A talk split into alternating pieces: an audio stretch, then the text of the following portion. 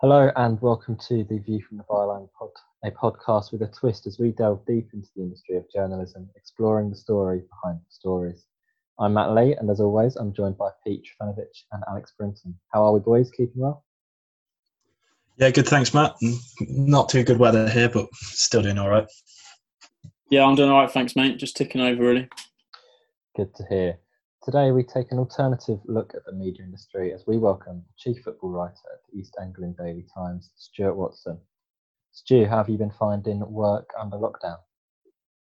Yeah, not too bad, thank you. I'm uh, I'm on furlough now, so I I worked the first few weeks of it. Um, just trying to do a few nostalgic bits and, and interviews with former players, but um, like all companies, they're trying to uh, find a few savings. So um, they were looking for a few volunteers. So I'm on furlough now till till the end of May, and uh, hopefully, fingers crossed, um, things will start returning to some some normality then. But uh, who knows? Yeah, so it's excellent to have you on the podcast. As with each of our guests that we have on here, we always start off with three quick fire questions, as we like to call them. So, when did you first realise that you wanted to become a journalist?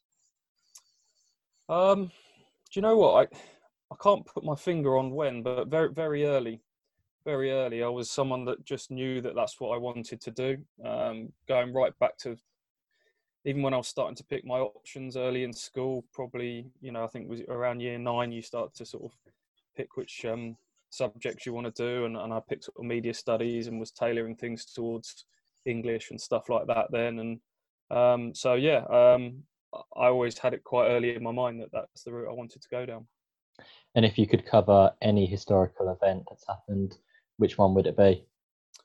Um, fo- football is my sport, so uh, the obvious one would be to talk about the '66 final, or you know, something like that. But um, uh, yeah, I mean, other sports as well. So, um, some of the epic Ryder Cup meetings over the years, um, Medinah, um, stuff like that. I'm into I'm into my golf as well. And looking back on your career now from the position that you're in, is there a piece of advice that you would have given to your younger self? Um, good question. Um, what would I say to myself? Um, just, I mean, part of me wishes that I'd, I'd had a chance to do some of the news journalism I'd, I went straight into sport, which is is quite unusual, really. A lot of people tend to go into news first and then and then sort of migrate across from there. So part of me wishes I'd, I'd had a little bit of time on on that just to kind of hone some general journalism skills going into that. But um, yeah, just just uh, keep an open mind going into it, really, and and um, you know don't don't be too niche with the, the areas that you want to cover. Be want to be a journalist first and foremost, and then and then the you know the, the hobby and the passion will, will come through from that from there. So you mentioned there that you went straight into the sports side of journalism, but what was your background prior to that? Which university did you go to? Did you study journalism there as well? Yeah, I did a journalism degree at Bournemouth. Um, it's a multimedia journalism course down there. So I remember sort of looking around at various different unis, and that one had um, NCTJ qualifications attached to it, and um, I had a lot of people working within the industry that were were um, were lecturing there and stuff. So that that was a big draw for me. So yeah, did my three years down at Bournemouth, um, and then my first job was literally straight after I graduated was here at, at the newspaper really, and I, I, didn't expect to be here as, as long as I have been, but um, I've managed to kind of keep keep changing job titles as, as I've gone along, and um, that's kind of led me to where, where I am now doing the Ipswich Town stuff. Now, we're all first year journalism students at Nottingham Trent. That's a course that's also accredited by the NCTJ. Do you think that that role of the accreditation in getting those fundamental media skills is still an important role within education and giving you that background? Few years ago, when people were doing work experience and people were asking me that, I, you know, I was adamant that make make sure you get your NCTJs, make sure you still get your shorthand and your law and all those bits and pieces. Um, but it, there's no doubt that it's it's changing now. What people are looking for, there seems to be, you know, for the first time in a long time in, in the last few years, I would say, that doesn't seem to be a prerequisite on CVs anymore. You know, before I would say with, without those, your CV's going straight in the bin. But now, um, probably the academic side of things doesn't seem to be as important now. Um, and even you know, even when I first started out, you had to have that, but then you needed something on top in terms of obviously going out there and getting some work to stand out from everyone else. But now I'm seeing people come into it from you know no journalism background at all. Um, it seems to be if you can build some social media following and you you know if you can get your own blog to take off or your own website to take off and stuff like that, it, that seems to be just as highly valued as you know the traditional academic stuff that goes with it. Can I ask? Uh, sorry, Matt, but, but um, can I ask whether you talked about shorthand? Do you use that a lot in your sort of role as a sports journalist now? Um, I wouldn't say a lot. Um, um obviously now with with dictaphones and yeah. phones in general, um, I do tend to transcribe everything that we do. So if it's a press conference, certainly if it's um a press an open press conference, you you got to make sure that you you your word perfect with your transcription really. So I will kind of painstakingly transcribe from that um, for that reason. But recently, you know, during this lockdown period, I've been doing a lot more stuff over the phone.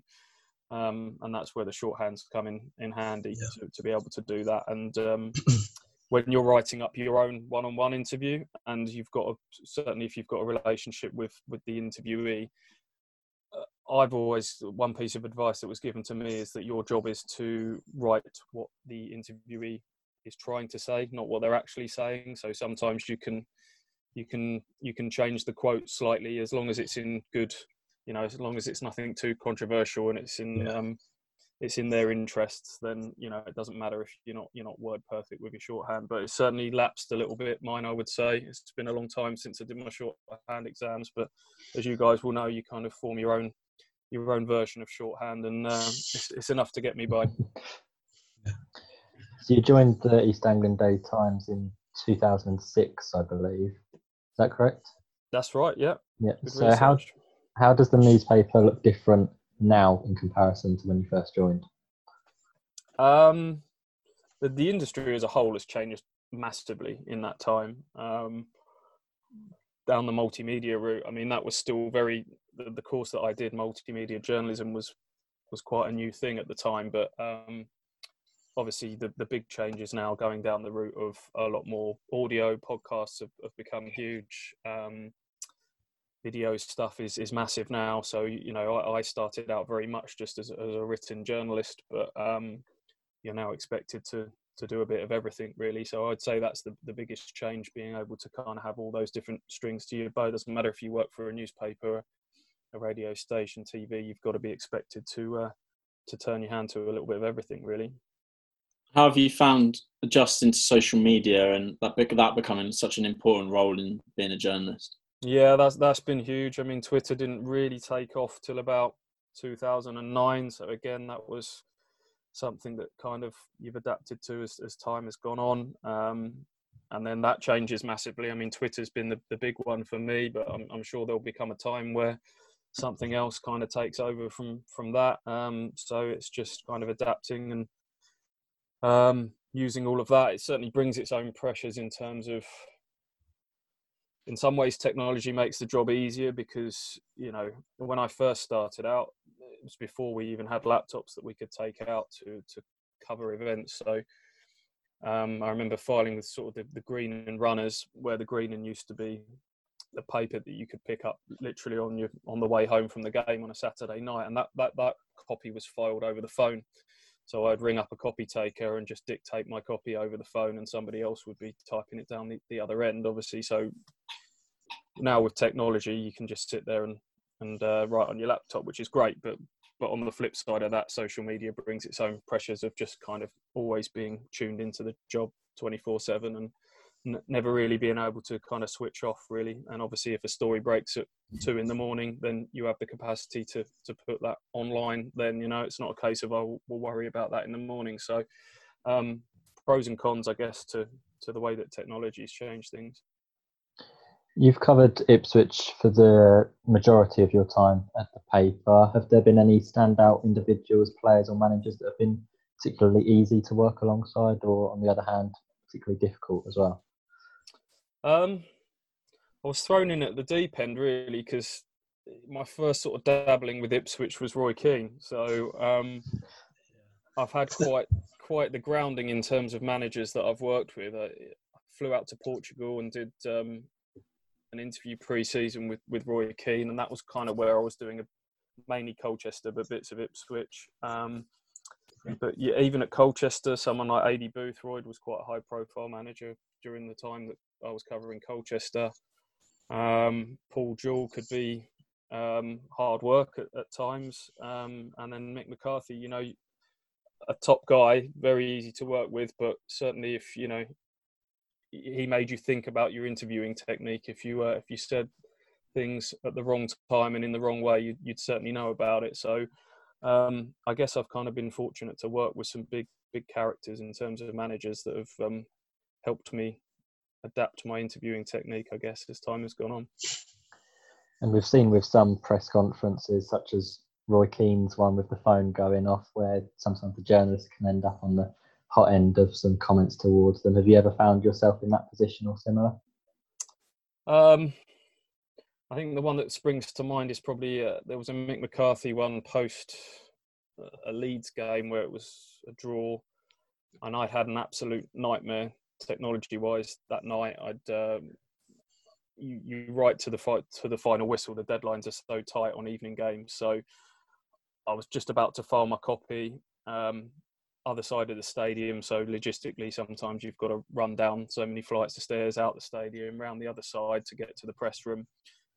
I'd done all of that, got got to where I needed to be for the press conference, opened my laptop, and file had corrupted. I'd had a nightmare, so I'd, I had about ten minutes to, to rewrite my match report, and then in in walked Mick McCarthy, and I hadn't really prepped as well as I should do in terms of questions. And I think my opening gambit was um, Mick, some people might say that was two points dropped, and uh, that was uh, that you might remember the, the quote was, uh, "Well, some some people can fuck off," was the uh, reply to that. So um, he he hated any kind of question that was some people are saying or some fans are saying because he felt that that was you giving your opinion but hi- hiding behind fans as, as an excuse of that. So I, I, very quick that was a lesson learned that day not to use uh, some people just I prefer it if you're honest and just come out and just say it as if it's your own opinion. Now, talking of interviews, you did the first one with Marcus Evans, the first media, uh, external media interview that he did. What was it like talking to a man that very few seem to know about? Yeah, uh, nerve wracking because you know obviously he hadn't done anything for for a decade really face to face properly. So only a handful of people had met him, but I'd met enough people over the years that that knew Marcus, and they all told me, you know, he he will be great. We've all been telling him to do more media stuff, so people had put my mind at ease. I think when you first walk in, you're expecting him to be some kind of cartoon Bond villain who was going to turn around in his chair stroking a cat, you know. Um, but uh, he was fine, you know. He was he was great, and um, I think the biggest frustration with that interview was, and you know, I knew it was going to be a long time till I got another interview with him again, if ever. And the first answer he gave was this sort of epic monologue of about 20 minutes, where you know he just wanted to to get across everything that he wanted to say, but it, it was pretty dry stuff about the you know general day to day running of the football club, and you know you you're itching to get into the meat of all the stuff that, that people want to want to ask. Um, but you also didn't feel like it was good etiquette to kind of interrupt. So um, that was a good experience. Uh, yeah, again, a lot of prep went into that, and you, you're wanting to kind of cover as broad a range of subjects as possible. But on the flip side of that, you, you want to make sure you drill down into you know certain subjects with two, three, four follow up questions to to really sort of cover all of that. So um, that that was a really good experience. Yeah, that was a big one for me. So, go on. Matt, if you want to add something. I was going to say, so how long often can it take to prepare for an interview? Are you doing it in much of the days beforehand? Um, not certainly not for like the managerial press conferences because they come so quickly. Um, you know, the as time has gone on, I've kind of probably done less prep for for the interviews. I think when I first started out, I would you know painstakingly sort of write out questions and make make sure you know I had a certain order to things. Um, whereas now I kind of do things a little bit more off off the cuff um, as time goes on. But um, yeah, I think I think a little bit of preparation sometimes is good. I mean, I, I tend to these sort of open press conferences with managers.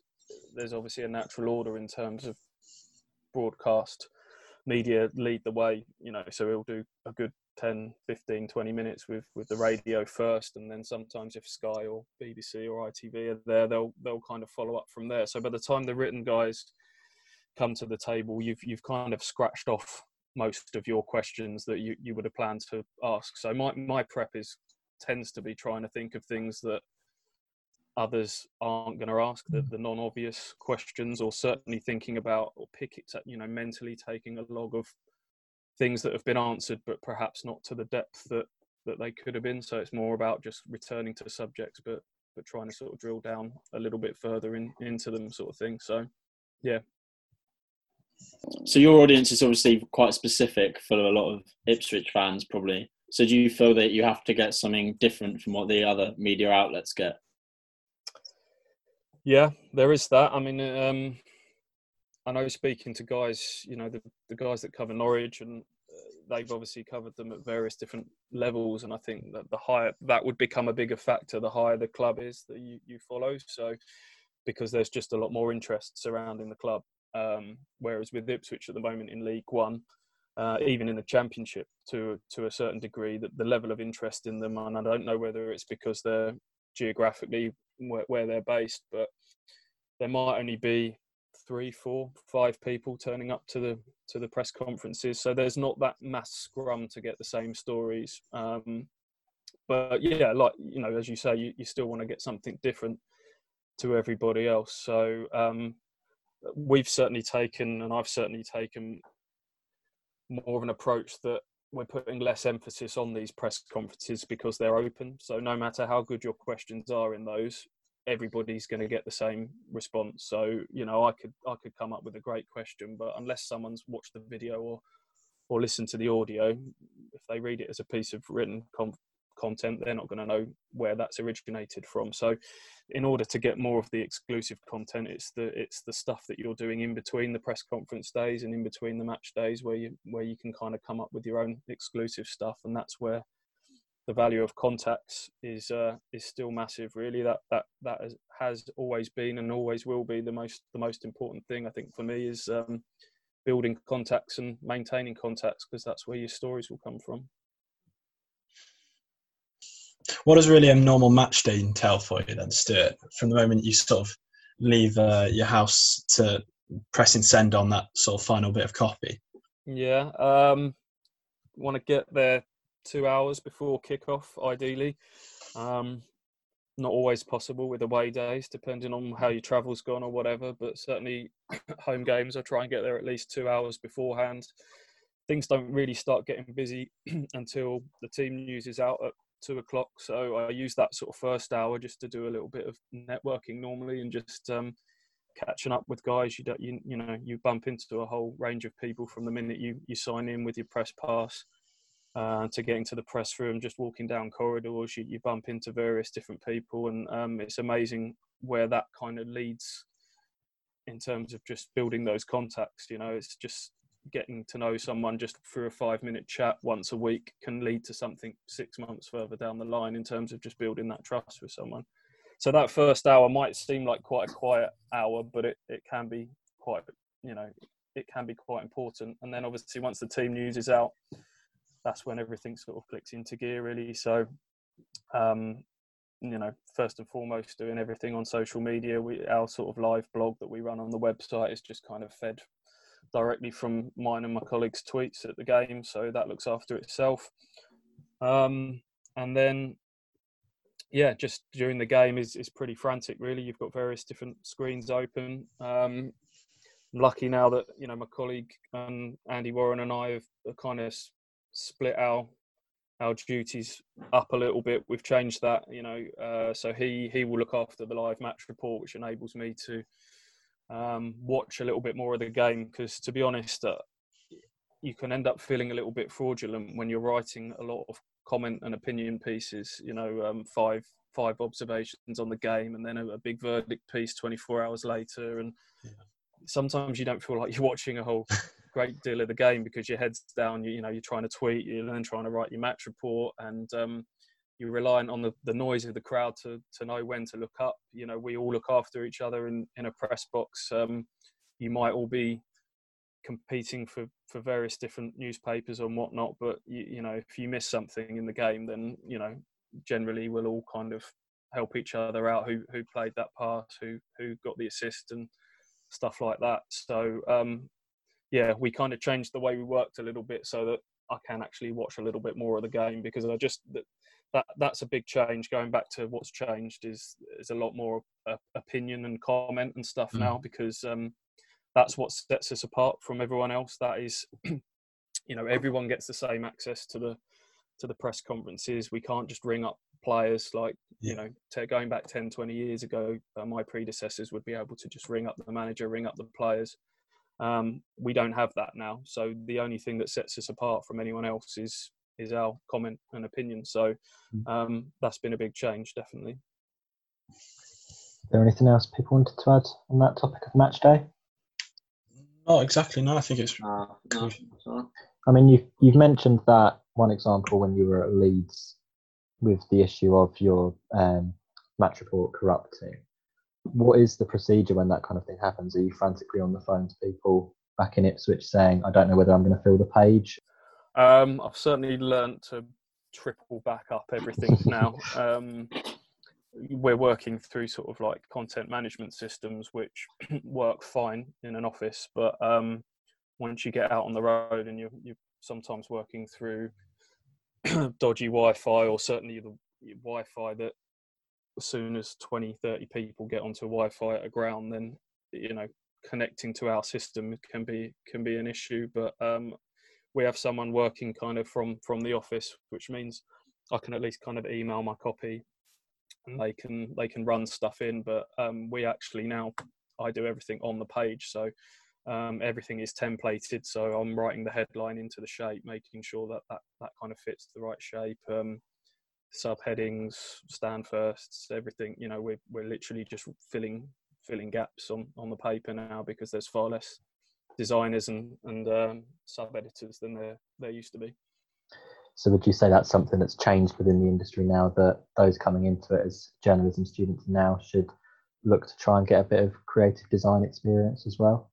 Yeah, it can't it can't harm. You've got to be sort of a one man band really. You've got to be able to do a bit of everything. So yeah, before I just as a written journalist, you'd, you'd write your you'd be given your your word count of what you you know and you'd file it and that'll be it. And then somebody else sorts it all out and the next day you pick up the paper and somebody else has made it look great on page. Now you've got to do all that yourself. So um yeah the more strings to your bow the better is what i would say. Now you've covered the club for a long time and anyone in that kind of position might have developed a slight affinity towards the club. Do you feel that yourself has got that feeling with ipswich and do you struggle to sometimes get across your opinion in an unbi- unbiased way? Um, first part of that question, abs- absolutely, it would be impossible not to build and have an affinity with a, a, club that you not only cover every game, home and away, but you you know every day you wake up, you're thinking about that football club because that is your job, and you've you've got to find ways of covering that club for two two daily newspapers, six days a week, um, it becomes a, a, a, massive part of your life. So of course, of course, you want them to do well because my my career is kind of wrapped up in the success or failings of, of Ipswich Town Football Club. Um, you know, I've just seen colleagues up at who who work for the same company excuse me, who cover Norwich, who have, have had opportunities to go and work for the Athletic, for example, because Norwich are in the Premier League. You know that that could have been an opportunity that had potentially come my way had Ipswich Town been been there at this stage, but they're not. So, of course, I want them to do well. It makes everything so much easier. Um, interviewing managers, players, they want to speak to you. Over the last 18 months, we've had numerous occasions where players just are refusing to do interviews post match, and press officers are, virtually trying to drag them out of dressing rooms or beg them to do it. Um, you know, so it's it's not easy when things aren't going well. Um, so of course I want them to do well, but does that stop me doing things in a in a non-biased way? I, I don't think so. I think I'm always conscious that our readership are Ipswich Town fans, and you've always got to kind of bear that in mind. And that's where the, there's a big difference between working for a regional outlet compared to a national one. You know, the nationals can breeze in, ask what they want, write what they want, and then sod off for another six months, and they don't have to worry about any relationships that they've they've kind of broken along the way. Whereas you're always kind of treading a very fine line with what we do in terms of holding the club to account, but also you know being broadly supportive of them as as our readership would expect. So that that is a very specific challenge to to my job is trying to kind of keep keep everybody happy. My my editor wants me to you know you can't be so and I've gone down this route before is you, you you're so worried about balance and being fair and being objective and making sure everyone's point of view comes across that if you do that too much things can become a bit boring and a bit grey and people don't want to read that and then your web hits and your paper sales will reflect that. So you've got to be interesting but you've also got to be fair and that that's a really really hard balancing act and you're never going to please everyone all of the time. Um, but you know the, that's the one thing i would kind of pride myself and ourselves on is is kind of just being objective and, and fair but still doing it in a kind of a punchy interesting way excellent um, you spent a lot of time developing your contacts at Ipswich, and that's obviously, as you said, quite a key part of the job. If you had to move and cover another club, how quickly do you reckon you could sort of build the same contacts? It, ta- it does take time to. I mean, there's a difference between getting those contacts, which I think can happen reasonably quickly if you can find yourself a few early allies and um, and I think having done this job for a little while, football is a smallish industry. A lot of people know a lot of people, and um, I will have known players now that have moved on to various other clubs, and I'm I'm sure I could use my current network to you know build build a nice early sort of contacts books there. But if you're starting from scratch, it, it does take a little while. Um, what takes longer is building that trust with people. It's one thing being able to to call someone up and have a chat, but you know they don't know you from Adam and vice versa. So it takes there's a lot of stuff that uh, takes time to build, and there's a lot of not every phone call that I make. In in fact, not many of them kind of give you an instant piece of copy and uh, sometimes I have to explain that to my editors and people above me that I'm I'm going out for lunch today with so and so.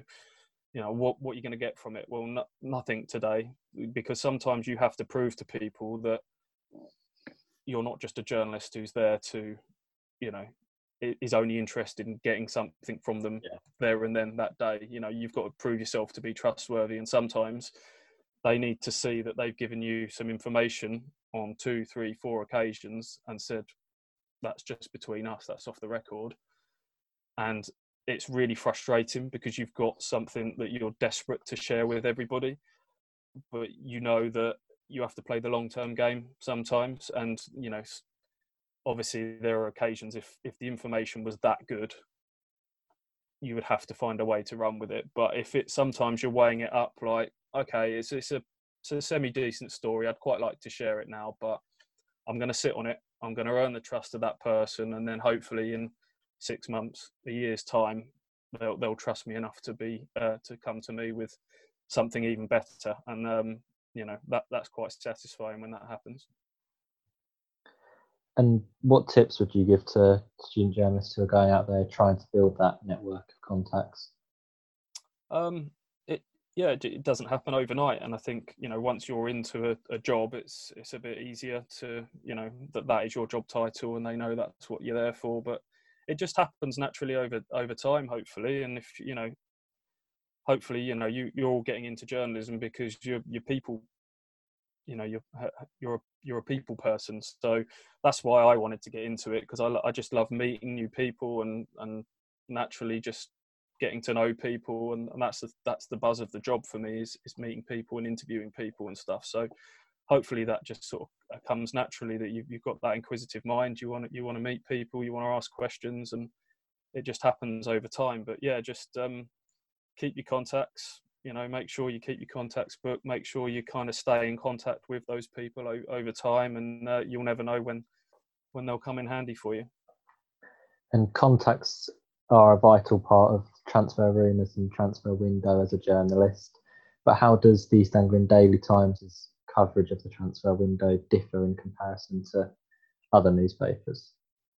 Um, we've taken a very conscious decision to do things very transparently. So there is no doubting that you know we can see now live on screens second by second what people are clicking on and what people are interested in and so we're kind of led by the audience really you'll hear quite often you hear a criticism of media in general is you know clickbait this and um, you know the, there's a reason that certain stories get done because people click on them and people are interested in them and that doesn't you know that's no different from celebrity journalism through to football journalism people love transfer stuff. People love transfer rumours, and we can see that. So it would be silly of us not to cover every spit and cough of transfer stuff that goes out there. But we we've kind of made a conscious decision to badge anything up that hasn't come from ourselves or we can't verify at all is very much sort of badged up as